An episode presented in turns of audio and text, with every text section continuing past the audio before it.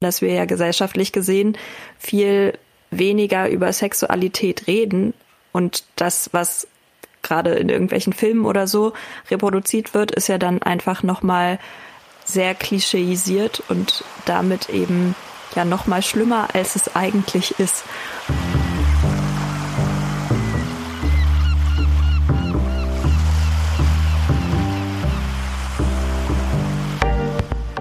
Ist halt einfach äh, ein Zugang, wo man den Körper auch nutzen kann und ähm, ja auch einfach dem Körper Tools mitgeben kann, zum Beispiel mit Stresssituationen umzugehen. Und damit herzlich willkommen beim Windhauch Podcast, dem Podcast zur Glaubenskommunikation und Kirchenentwicklung. Mein Name ist Tobias Sauer von Ruach Jetzt und ich bin heute zusammen mit Theresia Härtel. Theresia, wer bist du? Was machst du? Ja, ich bin Pastoralreferentin im Erzbistum Berlin und setze mich grundsätzlich dafür ein, dass spirituelle Selbstbestimmung und auch sexuelle Selbstbestimmung sich etwas mehr verbreitet, gerade im kirchlichen Kontext. Okay, äh, spirituelle Selbstbestimmung, dass sie sich verbreitet.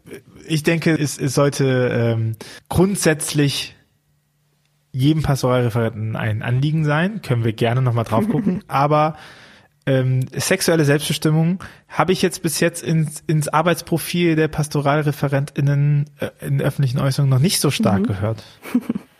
Ja, also ähm, dahingehend kann ich halt sagen, ich bin ähm, für Pastoralreferentin ganz normal, Theologin, aber ich bin äh, eben auch äh, ja Sexologin. Ich habe einen Master in Sexologie studiert.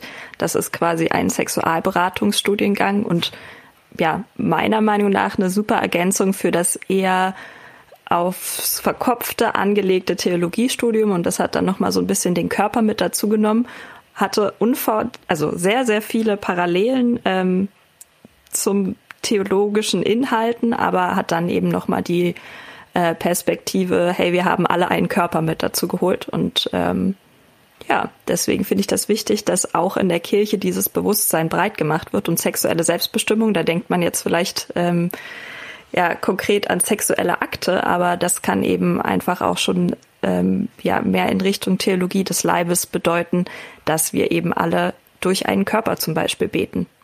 Bevor wir auf die Verknüpfung von Theologie, Sexologie und der Seelsorge eingehen, äh, bevor und und äh, gleich die Filme bei Leuten rasseln, die kommen, äh, äh, bringen es doch mal auf den Stand. Was was ist ein was lernt man im Sexologiestudium? Mhm.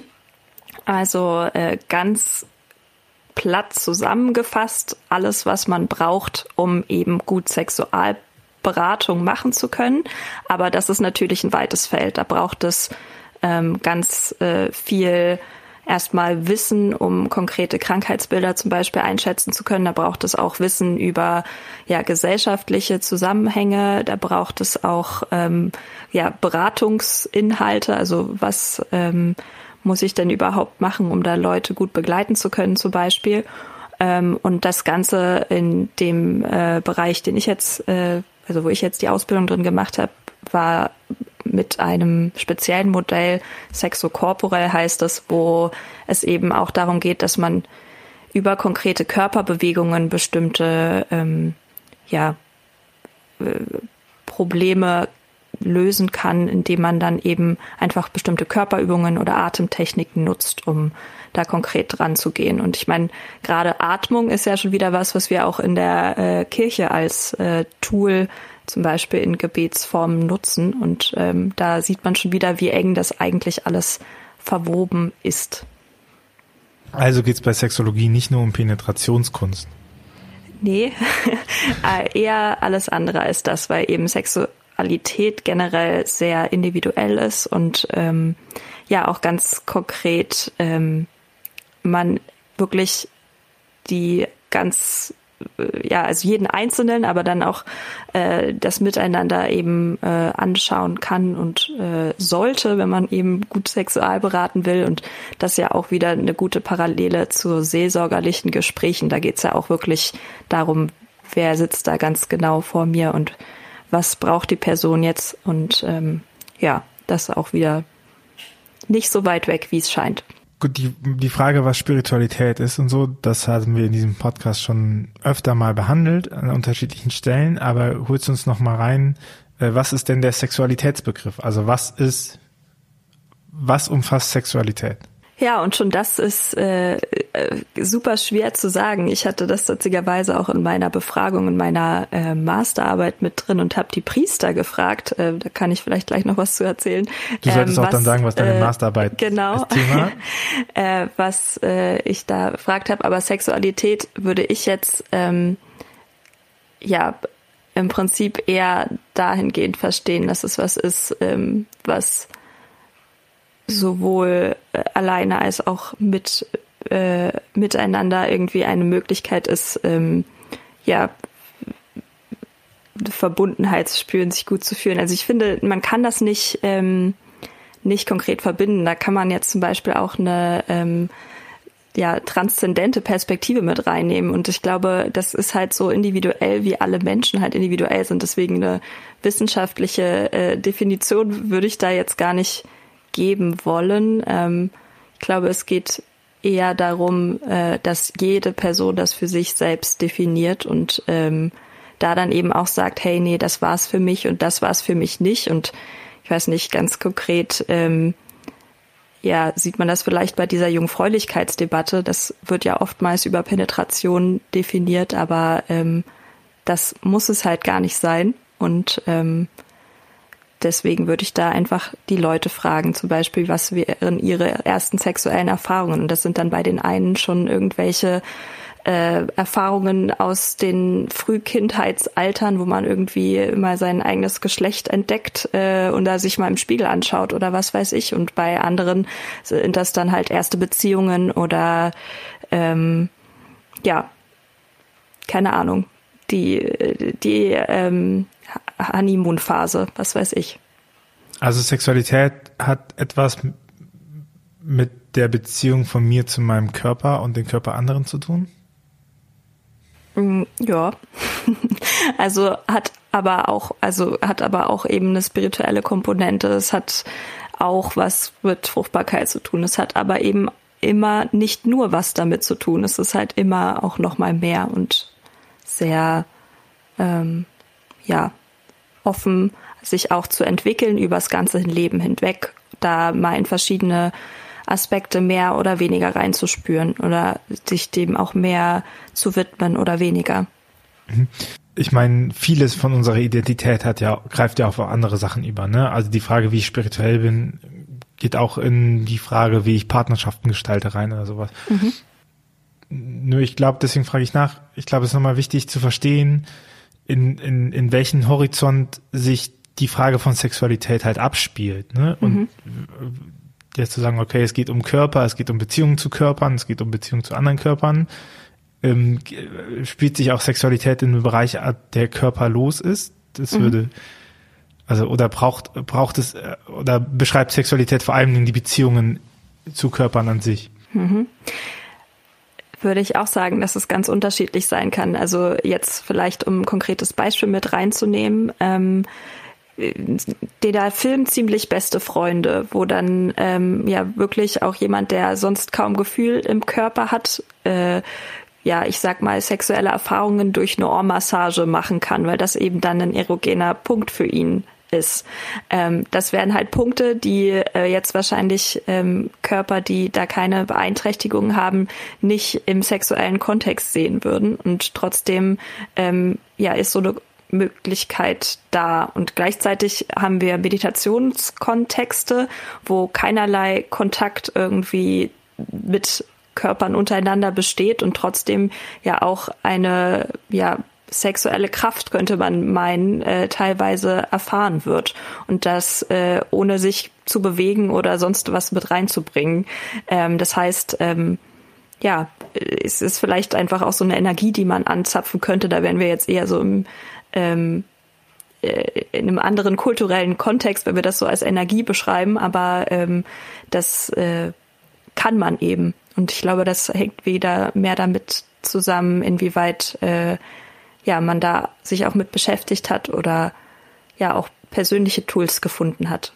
Aber was Spiritualität und Sexualität ja dann gemeinsam haben, ist es, dass es ja um die Suche nach dem geht, wie man dann Beziehungen aufbaut. Also wenn ich sage, Sexu äh, Spiritualität ist eine Haltung, in die Welt zu gucken, um davon auszugehen, dass mehr existiert, das ist das empirisch-faktische und mhm. über Glauben dann Beziehungen zu diesem Transzendenten aufzubauen, dann kann man das ja nicht forcieren im Sinne von, ich weiß schon, wie das geht und dann bin ich hin, sondern es braucht halt die Exploration, um den Weg für sich zu finden, wie man A, das Transzendente sieht und B, zum Transzendenten Beziehung aufbaut. Mhm. Und ähm, wenn ich das analog fasse, dann, dann wäre ja das, was, was äh, die transzendente Reaktion bei Sexualität ist, ist ja auch die,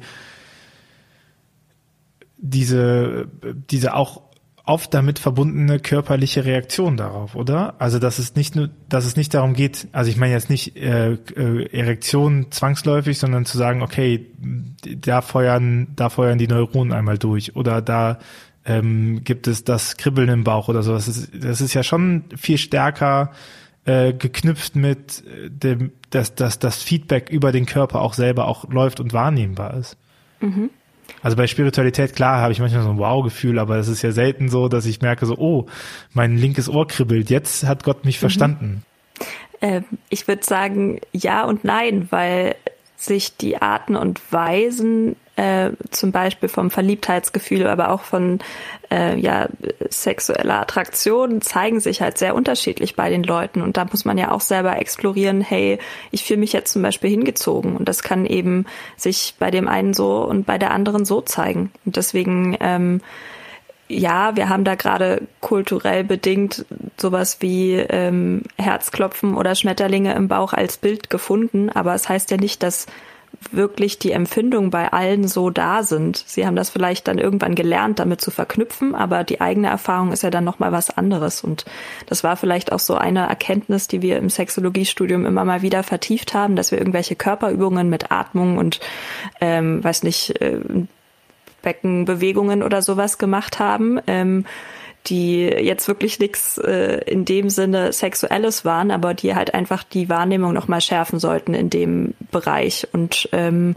da haben wir dann eine Auswertungsrunde gemacht von 20 Leuten, die dann halt alle von unterschiedlichen Erlebnissen währenddessen erzählt haben. Und ich glaube, das ist halt in unserer Gesellschaft auch so ein großes Ding ist, was fehlt, weil es eben ja viele gibt, die sich gar nicht in dem Bereich austauschen und dann hat man eben nur diese, ja, ich sag mal, viel auch von Hollywood beeinflusst oder meinetwegen von der Pornoindustrie beeinflussten Bilder, was jetzt eben Sexualität ausmacht. Und ähm, ja, das nimmt natürlich auch viel eigenen Erfahrungswert, weil man dann nicht an die eigene Körperempfindung hineinhört, sondern eher zu reproduzieren versucht, was eben ja da gesehen wurde zum Beispiel. Wenn christlicher Leib und christlicher Geist auf Facebook wäre, wäre ihr Beziehungsstatus wahrscheinlich auf, es ist kompliziert. Oder? Wenn ich so in die Geschichte gucken, so auf einen, auf einer Seite haben wir dieses sehr krasse Bild von Kirche als Leib Christi mit ganz vielen Gliedern und jeder hat seine Aufgabe, also irgendwie schon eine Wertschätzung davon oder, oder Leib als positives Bild davon mhm. gesehen. Wir haben immer wieder Körper, die agieren, ne? irgendwie ähm, aus der Rippe herausgeschaffen oder aus Leben geformter Körper. Also irgendwie ist das schon äh, stark drinne. Und auf der anderen Seite haben wir ähm, diese Idee von von Keuchheit, von zölibatärem Leben, von ähm, Jungfräulichkeit, von ähm, von Ehe als Konstrukt, in dem mhm. Sexualität stattfinden darf, aber auch nur im Hinblick auf Fortpflanzung ähm, und so eine ich meine, die Theologie des Leibes, es ist kompliziert auch, aber das ist ja so einer der wenigen Versuche der Neuzeit, wo mal, wo das irgendwie der Körper mitgedacht worden ist als ähm, als äh, als Resonanzraum für Glaube mhm. oder sowas. Ne? Äh, wie würdest du das aus deiner Perspektive äh, beschreiben? Wo wo stehen wir im Moment bei bei christlicher Körper, christlicher Leib? Ist diese Beziehung noch zu retten? Mhm. Also das ist tatsächlich eine total spannende Frage, weil wir eigentlich schon weiter sein könnten, als wir es in der gesellschaftlichen Wahrnehmung sind. Also ganz konkret ähm, zum Beispiel eben die äh, Sexualität in einer katholischen Ehe auf Fortpflanzung zu reduzieren. Das ist ja eigentlich seit dem Zweiten Vatikanum mit dem Gattenwohl nicht mehr der Fall und ähm, auch äh, spätestens mit der Amazonas-Synode, wo irgendwie die Komponente Lust mit dazu kam, nicht mehr der einzige äh, Aspekt, der da transparent sein sollte. Und doch haben wir von der Vorstellung her nochmal eher so mittelalterliche Bilder im Kopf. Und das hängt dann auch wieder damit zusammen, dass wir ja gesellschaftlich gesehen viel weniger über Sexualität reden und das, was gerade in irgendwelchen Filmen oder so reproduziert wird, ist ja dann einfach nochmal sehr klischeisiert und damit eben ja nochmal schlimmer, als es eigentlich ist. Und ähm, das sorgt dann natürlich wieder dafür, dass es ja einfach auch wieder falsch äh, weitergegeben wird und wir dann einfach immer noch gegen so ein mittelalterliches Bild ankämpfen. Und das ist, ähm, also macht es schwieriger als notwendig. Und ich glaube, gerade die Theologie des Leibes, ich meine, die ist halt jetzt nicht irgendwie so lehramtlich äh, verteilt, sage ich mal, aber äh, so von der von der Grundperspektive für ähm, eine Offenheit zu, wir müssen jetzt mal den Körper als etwas Positives wahrnehmen und wir verteufeln den eben nicht mehr so, wie wir das, äh, ja, keine Ahnung, 500 bis 1000 Jahre lang krass extrem gemacht haben, aber eigentlich durch unsere ganzen asketischen Ideale seit Jesus äh, ja immer mit uns rumgeschleppt haben, ist, ja, das ist problematisch, aber da könnte man eben mh, hm, heute schon ganz anders drüber reden und gleichzeitig ist die Theologie des Leibes halt immer noch so gut wie nicht rep oder rezipiert. Ähm, es wirkt immer noch wie was Schmutziges oder die Leute haben es halt gar nicht gelesen.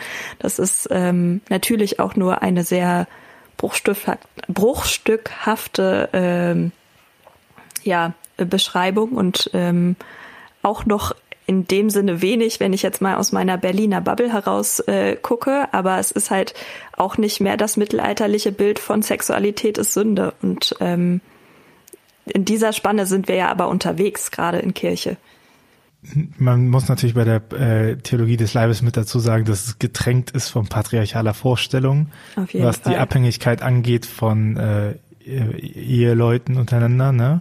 Dieses, äh, dieses Bild von ähm, die Frauen haben halt ihre eigenen Aufgaben und die Männer haben ihre eigenen Aufgaben. Also das bei allem äh, Wohltuenden zur Theologie des Leibes, das ist ein Schritt nach vor. Das finde ich, darf das einmal kurz mit, äh, mit das angehängt ist, werden. Das ist gut, dass du das sagst. Ich hätte sonst gleich einen äh, Exkurs noch ranhängen müssen. Genau. Ähm, und also was ich jetzt dahingehend konkret meinte, da ging es halt um Körperlichkeit, ne? Und mhm. ähm, die Körperlichkeit, die ähm, ja, finde ich, an sich, gerade katholische Kirche ist da so schön drauf ausgerichtet, da, also so allein diese Körpererfahrung in einer normalen heiligen Messe mit Stehen, Sitzen und Knien, das findet man ja erstmal belastend, bis man versteht, dass es wirklich was mit einem macht, sich eben zum Beispiel klein zu machen oder eben, dass es was mit der Aufmerksamkeit macht, sich hinzustellen. Ne? Und ähm, wenn man diese, diesen Zugang wieder als Aha-Effekt mit reinbringt. Also, ich weiß nicht, jetzt mein Klassiker mit den Erstkommunionkindern, wenn ich da äh, mir das konkret anschaue und sie halt wirklich, bevor ich ihnen erkläre, wie es ist, die Frage, hey, wie nimmst du denn jetzt zum Beispiel den Text wahr, der vorgelesen wird? Und dann von ihnen kommt, hey, ich kann mich viel besser darauf konzentrieren, als wenn ich weiter in der Bank sitze, liege, einschlafe, ähm, dann finde ich das schon spannend allgemein die Frage nach Körperlichkeit und Glaube. Ne? Ich meine, wir haben im Netzwerk Katharina Mutzbauer, die als Körperpoesie christliches Yoga macht und so. Und das ist ja einfach so diese Grunderfahrung mit drin. Warum beten wir nicht mit unserem Körper? Ne? Mhm. Also warum, warum ist der nicht drin? Und bei allen, bei allen Sachen, die der Katholizismus an Herausforderungen mitbringt, ist ja eine Stärke des Katholizismus ist eigentlich diese ähm, mystische, mystische Emotionalität in den ganzen Sachen. Also man muss nicht alles verstehen, Hauptsache der Ritus, man lässt sich drinnen fallen, ne? Und dann ähm, geht man auf Knien die Treppe hoch oder ja. man stellt sich halt hin oder man atmet tief ein oder man legt das, äh, man legt die Stirn auf das Kreuz. Also in, in ganz vielen Riten ist es drin oder man lässt die Perlen durch die Hand gehen beim Rosenkranzgebet. So man man riecht den Weihrauch. Also die, die, ähm, katholizische katholizistische Liturgie im Katholiz Katholizismus und ähm, in der orthodoxen Tradition noch ein viel, viel mehr, ist ja mhm. gar nicht so krass darauf gebaut zu sagen, hier ist hier ist das große Verständnis, was du haben willst ja. und äh, hier ist die Auslegung, sondern es ist ja schon viel stärker drauf so äh, auf Sinnlichkeit und, und dem nachspürend. Mhm. Und das ist, glaube ich, ein ganz wichtiger Punkt, der jetzt, äh, wenn immer mehr auch so zu Bildschirmen hin verlagert wird, ähm, wirklich von Seelsorgenden im Allgemeinen ähm, ja auch als Chance genutzt werden kann. Also jetzt mal ganz konkret, wenn ich eben jetzt Gebetsformen ähm, mehr über Körpererfahrungen ähm, plane und durchführe, dann macht es ja auch einfach eine ganz andere Glaubenserfahrung aus. Und wenn eben diese körperliche Erfahrung immer mehr äh, zurückgeschraubt wird, weil man sich eben viel mit äh, ja, zum Beispiel dem Handy beschäftigt und nicht mehr ganz so viel im direkten Kontakt miteinander, dann ist das natürlich auch eine viel intensivere Erfahrung, die man dann einfach auch im Gebetsleben teilt, was sich wiederum auf die Glaubenserfahrung auswirkt. Und ich sage immer, meine Zeit, äh, gerade meine äh, Berufszeit, ähm, ist mir einfach so kostbar. Ich kann einfach nicht so viel machen, wie ich gerne machen würde. Dann muss ich halt Sachen machen, die wirklich ähm, ja tragend sind. Und das ist dann eben durch ja viel Ansprechen von mehreren unterschiedlichen Sinnen und äh, ja gleichzeitig irgendwie Gemeinschaftserfahrungen und äh, am besten Fall noch irgendwie ähm, ein Hey, ich kann mich hier wirklich so einbringen, wie ich bin, Erlebnis äh, viel intensiver äh, gegeben, als wenn ich das alles nicht mitdenke und zum Beispiel immer nur den Kopf anspreche, wie wir das, glaube ich, auch so ein bisschen gewöhnt sind, äh, gerade auch im kirchlichen Kontext. Und eigentlich ist das ja auch mega, weil man ja auch dadurch so, so ein bisschen einen, einen Unique Selling Point hat für vor Ort Veranstaltungen. Ne? Das fragt man sich auch immer, warum muss man da hingehen oder sowas. Und wenn man betont, na ja, weil du halt da mit deinem Körper hingehst und äh, das auch hast, also ich glaube, digitale Kanäle können auch körperliche Resonanzen hervorrufen. Mhm. So, aber es ist natürlich eine andere Qualität, wenn ich vor jemanden stehe, als äh, wenn wir wie hier uns nur über ähm, uns nur, aber zumindest ist es ja möglich über Bildschirme sehen. Ne? Also ja. wir haben andere, wir haben viel, wir haben viel weniger Kontext, wenn wir uns über digitale Kanäle sehen, als wenn wir uns ja. analog treffen und fühlen. Mhm. Okay, also wir haben, dann hast du ein Studium der Sexologie gemacht und offensichtlich bist du ja nicht in die Sexualberatung gegangen, sondern in die kirchliche Pastoral. Ich, ich, ich möchte dem Studium nicht zu nahe treten, aber ich, ich tippe mal, das war jetzt nicht so der Standardweg der Leute, die da studiert haben, ne?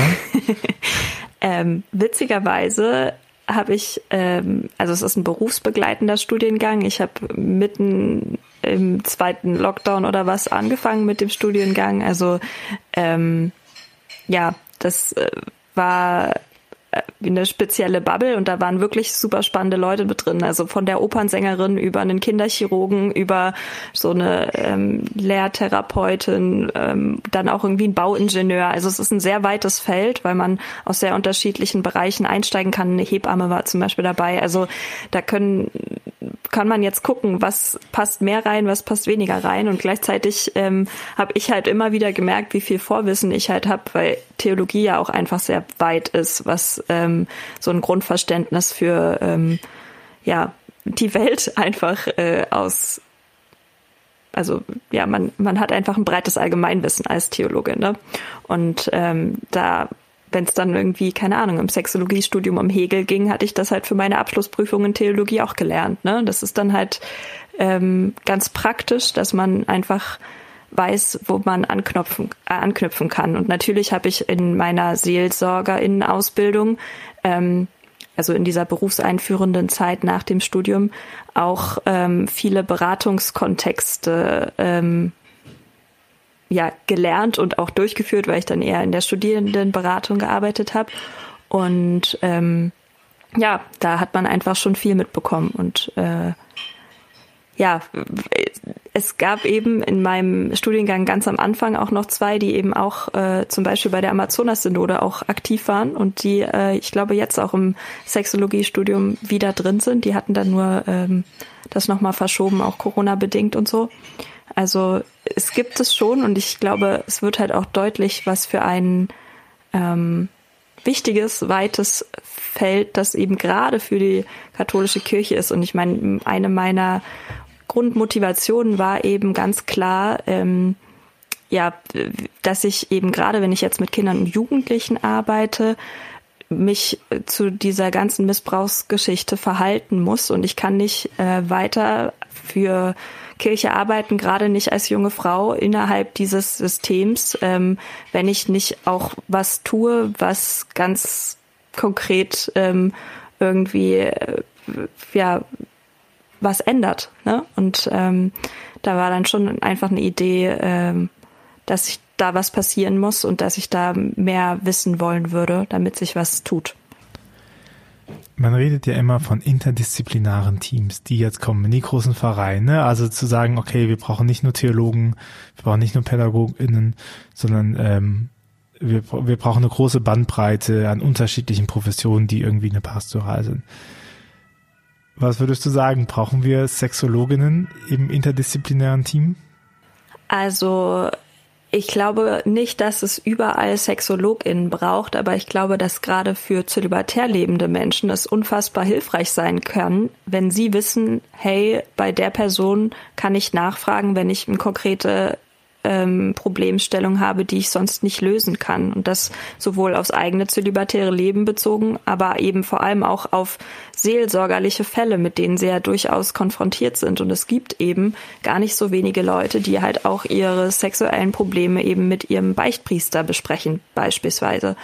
Und das bedeutet eben, dass gerade die Beichtpriester da eben auch Wissen haben müssen, was aber als zölibatär lebender Mensch, der meinetwegen auch noch in einem krassen ähm, ja, krassen Kontext ausgebildet worden ist, wo Sexualität tabuisiert wurde, da kann man eben nicht unbedingt erwarten, dass da die besten Hinweise und Tipps kommen. Und ich glaube nicht, dass das zum Reich Gottes beiträgt, ne? wenn wir mal äh, die ganz große Spanne ähm, machen wollen. Deswegen finde ich es schon wichtig, dass man da dann eben ja ganz konkrete äh, Grenzen zum Beispiel setzt. Also Beispiel Seelsorgeausbildung. Wir haben ganz klar vermittelt bekommen, dass wir eben einschätzen müssen, wo ist die Grenze, was können wir als SeelsorgerInnen noch leisten und wo ist dann eben eine Therapie notwendig zum Beispiel. Und diese Grenze müssen wir abstecken können. Und das, finde ich, betrifft halt nicht nur diesen psychologischen Kontext, sondern eben auch den sexologischen. Dann lass uns mal gucken, ne? wenn wir sagen, okay, wir sind irgendwie per, äh, Personalverantwortliche und wir dürfen Teams zusammenstellen und es gibt unterschiedliche Varianten, die wir reinstellen können. Ne?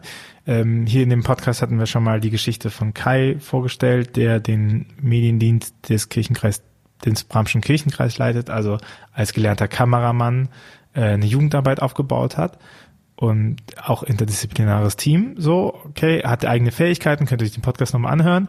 Was würdest du sagen, was kommt aus das Profil der Sexologin? Also was des Sexologen, der Sexologin, wir reden die ganze Zeit von Sexologin, ne? Also ich rede die ganze Zeit davon.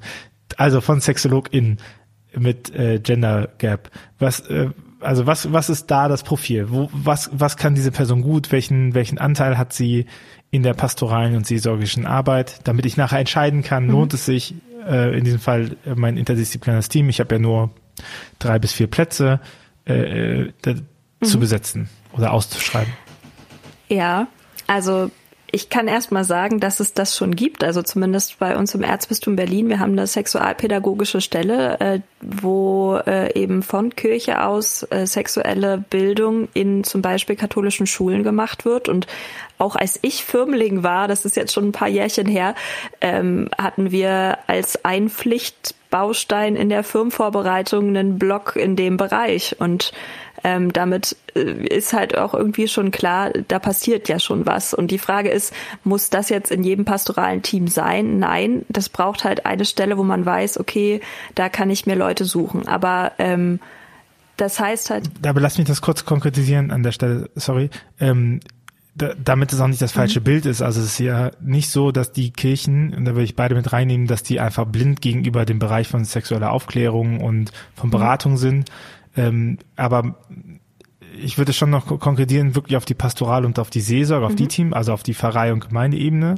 weil diese Beratung ist ja oft im Bereich von Caritas, von äh, Beratungsstellen wie Lebensberatungsstellen, von der Diakonie. Also das sind ja so Sachen, die ja äh, naturgemäß oft eine weitere Größe mhm. haben von den von dem Blick darauf. Also wir hatten das auch und dann kam halt jemand aus der Caritas, ne, der ähm, der da in, in in dem Bildungs- und Beratungsbereich drin sind. Aber äh, das Spannende ist ja auch an deiner Person und wenn wir das so gucken, dass du halt in der stinknormalen, verreihlichen, gemeindlichen Arbeit mhm. agierst. Ne? Und, und das wäre, darauf würde ich gerne konkretisieren. Also was, was hat, was hat quasi in der seelsorgerischen Arbeit, also diesen vor Ort in, mit der Pfarrei, mit diesen ganzen im Kirchenjahr irgendwie ein Territorium bedienen, die Gläubigen ermutigen, so was man alles der Pfarrei und der Gemeinde zumutet an Aufgaben, äh, welchen, welchen Stellenwert hat es mhm. da drin? Also was, was kann es da mhm. gut erreichen? Das hängt jetzt wahrscheinlich wieder sehr mit der Definition von Sexualität zusammen. Also ich würde sagen, es geht ja eigentlich nichts ohne, weil immer irgendwie Menschen zusammenkommen und ähm, das hat was mit Körperlichkeit zu tun und das hat halt auch was mit äh, ja angenommen werden oder Ablehnung zu tun zum Beispiel. Ähm, und je nachdem, wie weit oder eben nicht weit man das fasst, äh, kann man da viel machen. Ich kann ganz persönlich sagen, dass ich ja jetzt äh, nicht vom Erzbistum den Auftrag bekommen habe, äh, dieses Studium zu machen. Ich habe das erstmal für mich gemacht und habe dann aber schon sehr schnell gemerkt, wie viel ich doch auch einfach in der Seelsorge davon profitiere, dass ich zum Beispiel körperliche ähm, Marker ähm, ganz anders wahrnehmen kann, auch in Beratungsgesprächen, zum Beispiel eben äh, bestimmte Körperhaltungen oder äh, verkürzte Atmung oder so ganz anders sehen kann, weil ich da ja nochmal ganz anders drauf getrimmt wurde in diesem Beratungsstudiengang.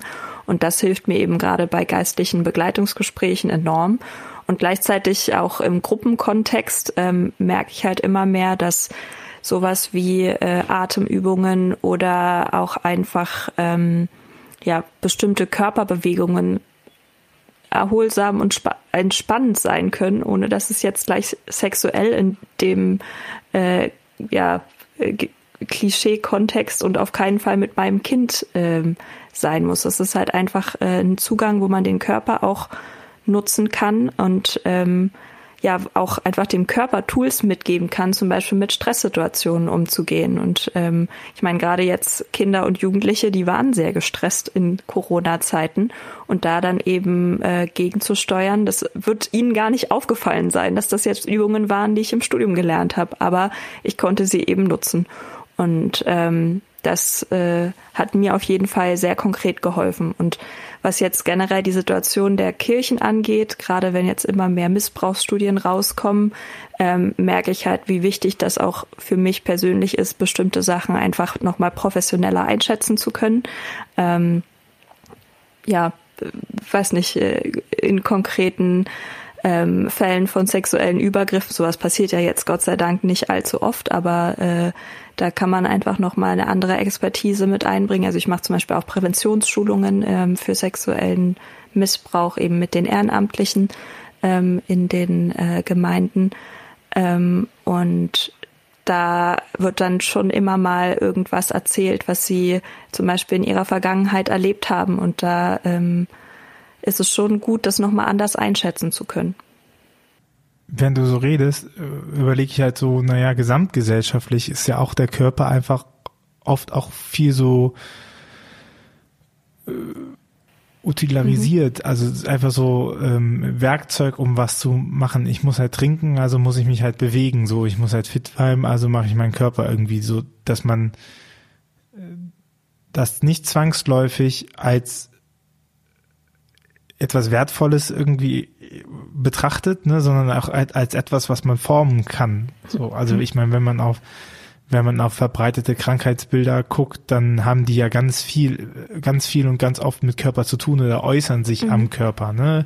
Zu dick, zu groß, zu sportlich, ähm, ähm, verletzt, so, also das ist ja irgendwie was ganz viel widerspiegelt, ähm, wo man, wo man steht. Mhm oder auch was man fühlt. Ja, ich glaube, das sagt auch einfach viel über unsere Gesellschaft aus, dass der Körper eben so ein Gebrauchsgegenstand in dem Sinne ist. Ne? Wir sind halt eine Leistungsgesellschaft. Der Körper muss dann die Leistung erbringen, die ich mir vornehme. Und ähm, gleichzeitig gibt's halt so viele Achtsamkeitsschulen oder so, die da dann nochmal auch den Druck rausnehmen wollen. Aber ähm, das hängt halt alles nochmal in einem viel größeren Kontext zusammen. Oder auch die Frage nach, ob man sich mhm. schön findet oder nicht, ne? Also ob man sich überhaupt im Spiegel angucken kann und sagen kann, oh ja, das ist schon ja. in Ordnung, ne? Und ich dieser Drang zur Verbesserung oder das zu sagen so, ich mache mich jetzt noch mhm. mal schöner oder ich muss das und das machen oder das gefällt mir nicht, ist ja auch, glaube ich, gegeben. Also ja. ich nehme mich da nicht aus. Ja, also bis zu einem gewissen Maß ist das ja auch nicht äh, schlimm. Die Frage ist halt, inwieweit man sich in dieser ja schon auch ähm, sehr unter Druck setzenden Welt ähm, kaputt macht, im schlimmsten Fall. Und da muss halt jede Person für sich einen Umgang finden. Und das ist immer leichter gesagt als getan. Und ich glaube, ich meine, ich habe schon auch relativ viel Sexualberatung gemacht, ähm, versuche auch so ein bisschen ähm, dann quasi im Fach zu bleiben und zumindest ein bisschen zu beraten nebenbei, was natürlich äh, mit einer vollen äh, Stelle äh, gar nicht so einfach ist. Aber ähm, ja, es sind halt verbreitete Bilder, dass die Leute eben über ihre Grenzen hinweggehen und dann einfach auch immer mehr sich die Körperwahrnehmung zum Beispiel abtrainieren. Denn was nehme ich denn wahr, wenn ich überlastet bin? Irgendwann sind es halt nur noch Schmerzen und ähm, ja, weiß ich nicht. Ich finde es immer spannend, wie viele Leute zum Beispiel so eine Knirschschiene oder so zum Schlafen verschrieben bekommen, weil sie eben ähm, ja da Probleme mit ihrem Kiefer haben und äh, gleichzeitig ist das halt einfach ein Zeichen von Drucksituation, wo, wo man dann aber trotzdem eher so eine Schiene verschrieben bekommt, als die Ursache zu bekämpfen und das ist halt eins von vielen Beispielen, ja, wo man einfach sieht, dass wir da nicht ganzheitlich generell medizinisch unterwegs sind, ne? Und ähm, ich glaube, deswegen funktionieren Beratungsangebote äh, auch nochmal anders, weil man da einfach den ähm, ja das Bewusstsein auch noch mal ganz anders für schärfen kann. Ich glaube, dieses Leid teilst du mit unglaublich vielen PsychotherapeutInnen mhm. in Deutschland, so dass man, naja, weil, weil, ah, keine Ahnung, wenn ich halt, wenn ich, wenn ich ein Medikament nehme oder eine Knirschschiene nehme, dann habe ich es ja akut behandelt, mhm. ne? Und es gibt bestimmt auch Fälle, wo es eben, wo man nicht Ursachen findet und es halt äh, notwendig ist, zu medikamentieren oder auch äh, ähm, mit Hilfsmitteln zu machen. So nicht alles ist ja psychosomatisch ja. an der Stelle, ne? Aber ähm, ich, es gibt wahrscheinlich einfach ein Spektrum, um sich die eigenen Sachen zu machen. Ne? Und auch, auch, ich habe überlegt, so dieses, diese Idee vom Mindset, ne? dass man, dass man alles erreichen kann, wenn man es nur stark mhm. genug will. Und ich weiß von mir, es gibt einfach Sachen, die kann ich wollen, wie ich will das ist, äh, mein Gehirn ist nicht gepolt darauf, das zu schaffen äh, und gewisse Sachen und Herausforderungen mhm. auszuhalten. Und ich glaube, dass ähm, das hat ja ganz viel auch dann einfach mit mit Selbsterkenntnis mhm. zu tun. Also nicht, dass man dass man sich aufgibt und sagt so, oh, ich kann ich kann das aber einfach nicht. Ne, schon, dass man sich ja. herausfordert und auch sagt so, boah, ich muss jetzt auch nicht mich gehen lassen. So, ich möchte das ja eigentlich nicht. Ne, so, aber dass man auch weiß, wo die eigenen eigenen mhm. Grenzen liegen, ne? Also wo man auch einfach sagt, so, boah, das kann ich jetzt wollen, wie ich will, das geht nicht. Ich muss mir also Coping-Strategien überlegen. Ich muss mir halt überlegen, wie ich mir das auffangen möchte oder woraus ich mich herausfordere, so, weil dieses Idee von du kannst halt alles werden, was du willst, du musst nur fest genug dran glauben, ist halt etwas, was meistens am Körper scheitert. Also wie viele Geschichten gibt es von dem Burnout, der nachher Herzinfarkt im Hotel liegt oder äh, er kann nicht mehr ja. weiter, ne? So, das ist ja die klassische Sache. So meistens ist es ja der Körper, der äh, es bricht. Theresa von Avila, mhm. klassisches Beispiel, by the way, aus ja. der Heiligen Geschichte, die ja auch äh, mit die einfach komplett zum Erliegen kam und sich nicht mehr bewegt. Motiv, was man übrigens sehr oft bei Heiligen mhm. findet, dass sie auf einmal, und meistens auch bei mhm. weiblichen Heiligen, dass sie auf einmal einfach nur flach liegen und nichts mehr können und dann sich nochmal überlegt haben, was sie eigentlich gerade tun. Ja, scheint verbreitetes Ding zu sein, äh, dass Frauen da so viel abfangen auch. Es scheint ähm, nicht mhm. erst seit mhm. gestern so zu sein, dass Menschen sich Komisch. überlasten. Aber ich meine, dann passt es ja, du bist in der Jugendarbeit aktiv, das, also wo, wenn nicht da, sind diese Themen mhm. am akutesten auch noch, ne? weil, weil es da ja auch darum geht, sich irgendwie auch ja. zu finden. Und gleichzeitig so. habe ich tatsächlich mit meiner Jugendgruppe noch nicht konkrete sexualpädagogische Workshops gemacht. Da sehe ich einfach ähm, ja auch äh, einen, einen anderen Bereich drin. Also ähm, ne, das macht man ja auch in, ab Aber einem bestimmten Alter, dass man dann einfach Leute von außen holt und ich habe ja Kontakte. Also wenn sie was konkret zu dem Thema machen wollen, kann ich eben ents mit entsprechenden Leuten ankommen und gehe dann eher, also ich war zum Beispiel in der evangelischen Nachbargemeinde mal als Referentin eingeladen zu so einem Let's Talk About Sex Abend und das äh, mache ich dann schon so, aber ähm, da versuche ich schon auch einfach dahingehend zu trennen, dass die äh, ja sich auch weiterhin wohl mit mir fühlen und so ein ja doch einfach leider sehr schambehaftetes Thema, was es ja nicht sein müsste, aber ja dummerweise ist ähm, ja sich nicht so auswirkt, dass ich dann keine Seelsorge oder Angebote mehr machen kann. Ne? Aber das ist ja ich glaube, das hat ja auch einfach was mit dem Bewusstsein darüber, welche Rolle mhm, man hat genau. zu tun. Ne? Also welche Rolle habe ich? Okay, ich bin da irgendwie Vertrauensperson und ich bin irgendwie aber auch äh, die Person, die hier ähm, dafür sorgt, dass sie zur Firmung gehen oder mhm. nicht oder so. Und dann zu sagen, okay, ich bin jetzt aber auch die, die dir deinen Körper näher bringt. Ne? Das kommt ja super schnell in Schieflage, weil solches Referentengame gewinnt ja auch dadurch, dass man danach wieder geht und man sich nicht genau. wieder sieht. Ne? Also ja. ich glaube, das ähm, ist ja schon relevant. Aber du hast gesagt, ich mache ja jetzt nicht explizite äh, sexologische Übungen, mit denen ich weiß ja gar nicht, ob es das braucht, mhm. sondern es geht ja auch um Wissen. Also wenn ich irgendwie überlege in meinen Freundeskreise, die nicht kirchlich sind oder sowas, ich muss ja nicht mit denen mhm. beten. Darum, dass ich halt trotzdem, dass sie wissen, dass sie mich auf den Bereichen von Transzendenz, Kirche, Religion, Glaube halt ansprechbar haben, ne? Oder dass man auch in, in Gesprächen ganz natürlicherweise auf Grundlage seines Wissens eben Sachen mit einbringt und, und ähm, Sachen auch manchmal anders sieht, ne? ohne zu sagen so, ach nee, das kannst du so nicht sehen, sondern einfach sagen, ja, keine Ahnung, ich sehe die Welt halt genau. halt so, ne? Und äh, manchmal braucht es ja gar nicht, man braucht ja nicht immer das Explizite ja. äh, da drinne, sondern wie du halt sagtest, ne, dass man halt äh, die zum Beispiel darauf hindeutet, so wie fühlt es sich denn an, wenn du stehst und sowas, den ähm, den Text zu hören. Ich gibt's bestimmt auch mhm. woanders, aber hilft natürlich auch deine Profession mhm. da drin, das eher zu Genau, forcieren. und da sind wir wieder auch bei so einer Kontaktstelle von äh, ja spiritueller und sexueller Selbstbestimmung im Endeffekt, weil es im Endeffekt ja eigentlich darum geht, den Leuten auch klar zu machen, dass ihre Wahrnehmung wertvoll ist, ne? Und dass es eben auch darum geht, wie hast du dich denn damit gefühlt, wenn du das gemacht hast und hat es dir was genützt? Und ähm, wenn es dir eben nicht gut tut, dann ist es nicht das Richtige. Und das, äh, ja.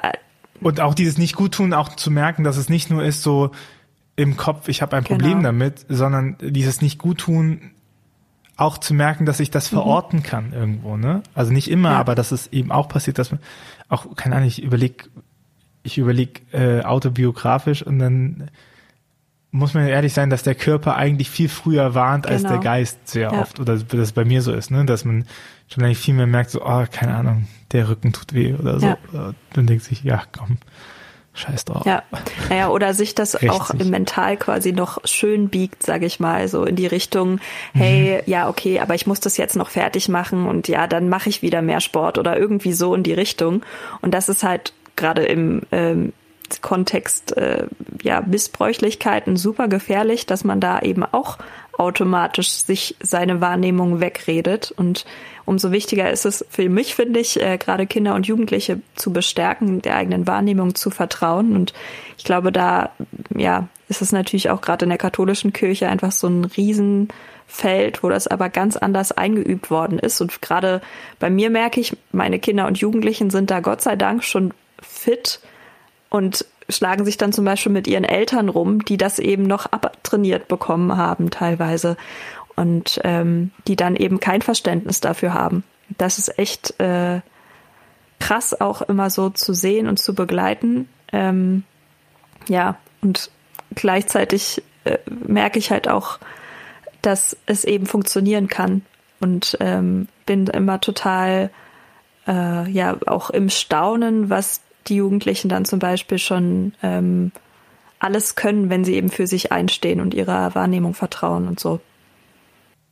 Ich glaube auch, was man nicht vergessen darf, ist, dass wenn man an solchen Basic-Sachen schon arbeitet, wie mal dem eigenen mhm. Körper mhm. vertrauen und so, ne, ich meine, wir haben jetzt gerade mit so einem ganz weiten Sexualbegriff hantieren wir, aber wenn es jetzt dann nochmal geht, dass, dass Sexualität eben auch ganz viel mit mit Intimität mhm. zu tun hat, also und und auch an Punkte kommt, äh, wo man eigentlich, also an Punkte kommt, wo man in anderen Bereichen gar nicht so mhm. nahe kommt. Also man kommt Menschen nirgendwo näher als letztendlich in dem Bereich mhm. der Sexualität. So vielleicht, okay, platonische LiebhaberInnen werden mir hier widersprechen, aber ich würde sagen, das ist schon ja was super Intimes, was super Verletzliches mhm. etc. So, und wenn du es halt nicht schaffst, darauf zu hören, dass du Kopfschmerzen hast und mal überlegen, habe ich jetzt Kopfschmerzen, weil meine Nebenhöhlen zu sind oder habe ich Kopfschmerzen, weil ich überlastet bin oder weil heute ein schlechter Tag ist. So, wenn ich das als Einordnung nicht mehr mache,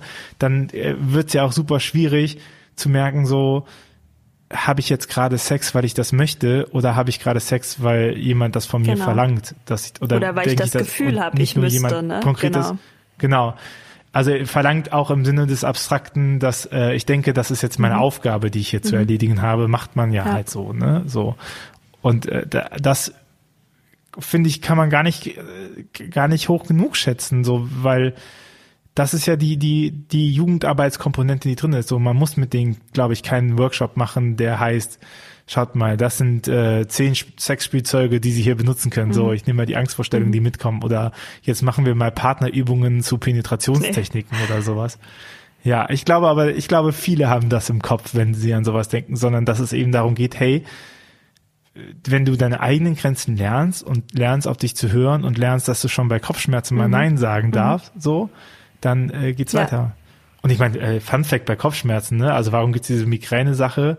Weil die einzige Möglichkeit nach Gesetz, sich dem ehelichen Verpflichtungen des Beischlafes ja. zu entziehen, die Tatsache war, dass man nicht gesund war.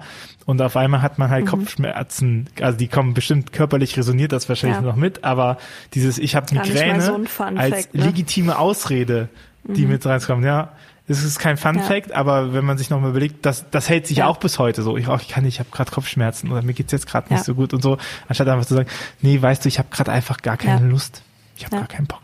So. Das ist krass, ne? Oder ich habe nur Bock bis zu diesem mhm. Punkt, ne? Also auch zu sagen, ich habe nur wir können gerne uns im Arm nehmen, wir können auch gerne kuscheln, wir können auch gerne nackt kuscheln, aber ich habe gar keinen Bock auf mehr.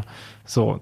Und ich meine, das muss man, also ich habe das in meiner Jugend auch nicht gelernt. Ja, und bekommen. das ist halt auch so ein Punkt. Und ich glaube auch, äh, da könnte man äh, auch so eine kleine Übung gleich mitmachen. Also wenn du Lust hast, einfach eine Hand richtig, richtig doll anspannen, so dass halt wirklich alle Adern zu sehen sind.